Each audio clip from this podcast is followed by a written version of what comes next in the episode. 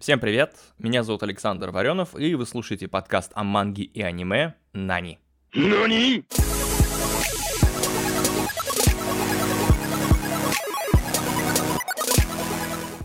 Сегодня я хотел бы рассказать вам о манге, которая также получила неанимационный сериал на Netflix в 2020 году.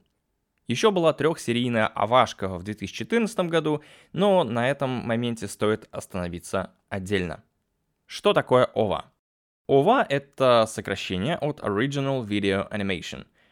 Особый формат анимации, которая создается не для демонстрации по телевизору, ну, то есть как это не для телевизора, а так э, штука в том, что в отличие от России, манга и малая литература, так называемые лайт-новеллы или ранобу, в Японии это огромный бизнес. Тысячи серий выходят каждый день, причем на бумаге, в журналах и книгах.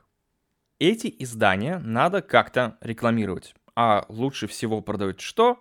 Правильно, видеоконтент – где можно в доступной форме рассказать содержание манги или ранобе, тем самым мотивировав ее купить. Как правило, эта анимация рассказывает часть сюжета в небольшом количестве коротких серий. Иногда это начало сюжета, иногда середина. Диски с такими сериями часто распространялись как приложение к журналам и книгам издательств. Иногда эти мини-сериалы становятся полноценными сезонами, но их ценность остается под вопросом – Хороший пример аниме по «Город, где ты живешь» Кимино и Румачи. По сюжету из середины манги, причем не самому лучшему. У человека, посмотревшего его, возникает резонный вопрос.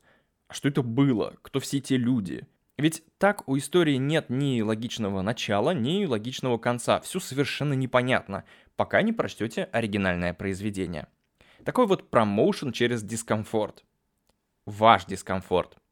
Ну так вот, манга и сериал, о котором сегодня поговорим, называется «Алиса в пограничье». Это такая отсылка к «Алисе в стране чудес» Льюиса Карла.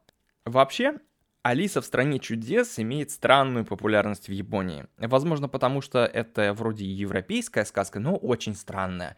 Японцы такое любят. Ну и заодно главного героя зовут Рюхей Арису.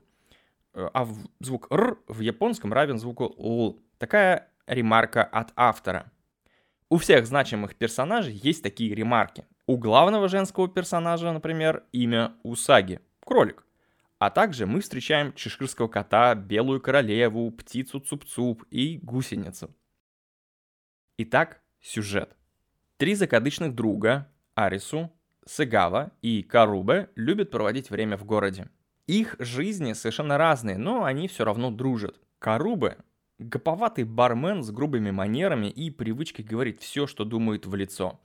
Ему не светит карьера или даже приличная работа.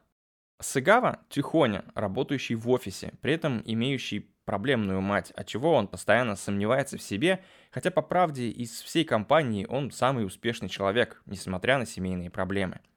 Ну, а Арису вроде умный парень, но дома все относятся к нему неуважительно, поскольку, несмотря на выдающийся интеллект, он апатичен и абсолютно неамбициозен. Он совершенно не хочет работать или строить карьеру, либо играет дома в игры, либо тусуется с друзьями. И даже его друзья удивлены этим, напоминая ему, что из них троих у него самые высокие шансы добиться успеха в жизни – и вот однажды они дурачатся в городе и понимают, что их могут арестовать за хулиганство. Прячутся в туалете, а выходя из него оказываются где-то не там. Вроде город тот же, но куда-то пропали все люди, кроме них. Наступила ночь, но никто не появился, свет не загорелся, кроме одного странного здания, единственного в округе. Зайдя в него, герои встречают еще людей и узнают, что теперь они участники странной игры на выживание – за каждый выигрыш победители получают одну из игральных карт и несколько дней на отдых между играми, так называемые визы. Каждая игра имеет 4 масти по специфике на физическую активность, на логику, психологию и командное взаимодействие.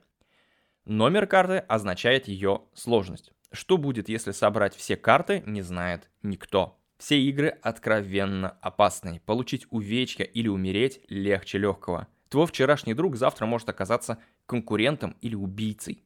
И, конечно, по классике повелителя мух, в отсутствие власти люди сами начинают организовываться в группы и собственную власть. Алиса в пограничье – это психологический триллер и очень хороший. Здесь есть и приключения, и задачи на логику, есть внутренние и внешние конфликты. Мне нравится, что автор не стал зацикливаться на главном герое. Даже у второстепенных персонажей есть история, которая рассказывается через флешбеки и рассказы самих персонажей. Мир Алисы в пограничье пробуждает даже в самых мирных людях животную жестокость, требуемую для выживания в столь синтетических условиях существования. Получается, что все оказавшиеся в нем люди – это люди с проблемами в реальном мире. С разными талантами, логикой и схемой поведения.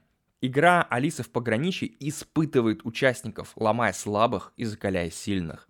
У самой манги есть две части ответвления, которые органично вписаны в сериальную адаптацию. Сюжет, конечно же, у манги и сериала отличается, но не сильно и не критично спин история, в которой Арису вообще не было, в сериале преподносится от его лица, но сериал от этого хуже не становится. Я бы рекомендовал сначала прочитать мангу, а потом уже два сезона сериала посмотреть. Видно, что автор привлекался к написанию сценария и добавил в него детали, которых не было в манге. Однако в манге достаточно деталей, не раскрытых в сериале, в силу драматургических причин. Манга не для новичков. Она сложная, тяжелая, но интересная. Любите драму, задачи на логику и элементы приключения с детективом, вам понравится. И если хотите чего-то юмористического и легкого, попробуйте что-нибудь другое. Хотелось бы рассказать больше, но не хочу испортить вам удовольствие от прочтения. Так что на этом сегодня все. С вами был подкаст о манге и аниме.